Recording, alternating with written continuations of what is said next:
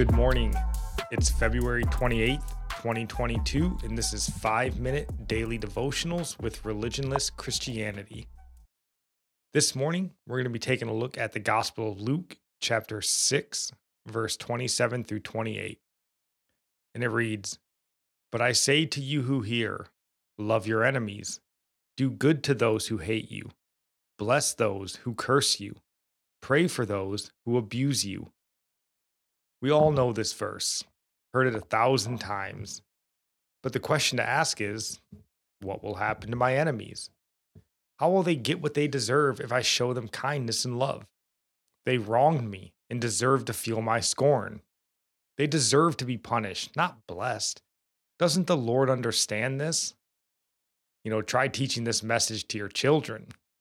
I have teenage children, and this is an almost daily teaching with the exact same response. Well, how will that help?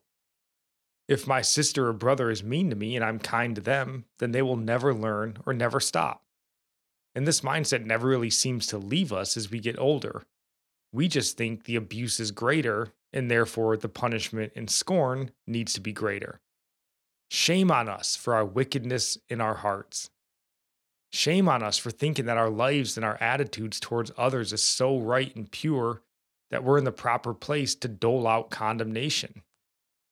The history of the world and our own life experience shows us that this idea of seeking our own vengeance is wrong and unprofitable. As I've been telling my children, not that I'm any model, but you can't change anyone. Only that person and God can change them. What we can do is set an example for them to see. It's almost impossible to hate someone that is kind to you, loving to you, praying for you, and blessing you. Our world spends so much time trying to solve problems Satan's way through anger, hatred, and violence. And what has that brought us? More anger, more hatred, and more violence. At what point do we wake up to this and decide to try it a different way? Maybe the way the God of all creation tells us to try it and just see if the results won't be different. We aren't called to do anything other than be obedient. God has told us to love and bless our enemies. That is what we are to do. Everything else we leave in His hands and trust Him to sort out properly for each of us. Leviticus 19:18 tells us, "You shall not take vengeance or bear a grudge against the sons of your own people, but you shall love your neighbor as yourself. I am the Lord." In Romans 12:19, the apostle Paul tells us, "Beloved, never avenge yourselves, but leave it to the wrath of God, for it is written, vengeance is mine; I will repay," says the Lord. God loves you and is aware of how you are treated. Allow him to work all things together for your good.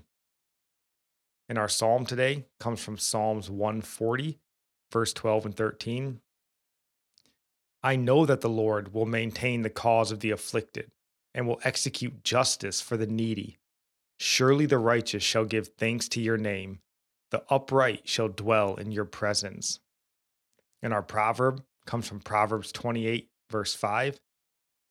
Evil men do not understand justice, but those who seek the Lord understand it completely.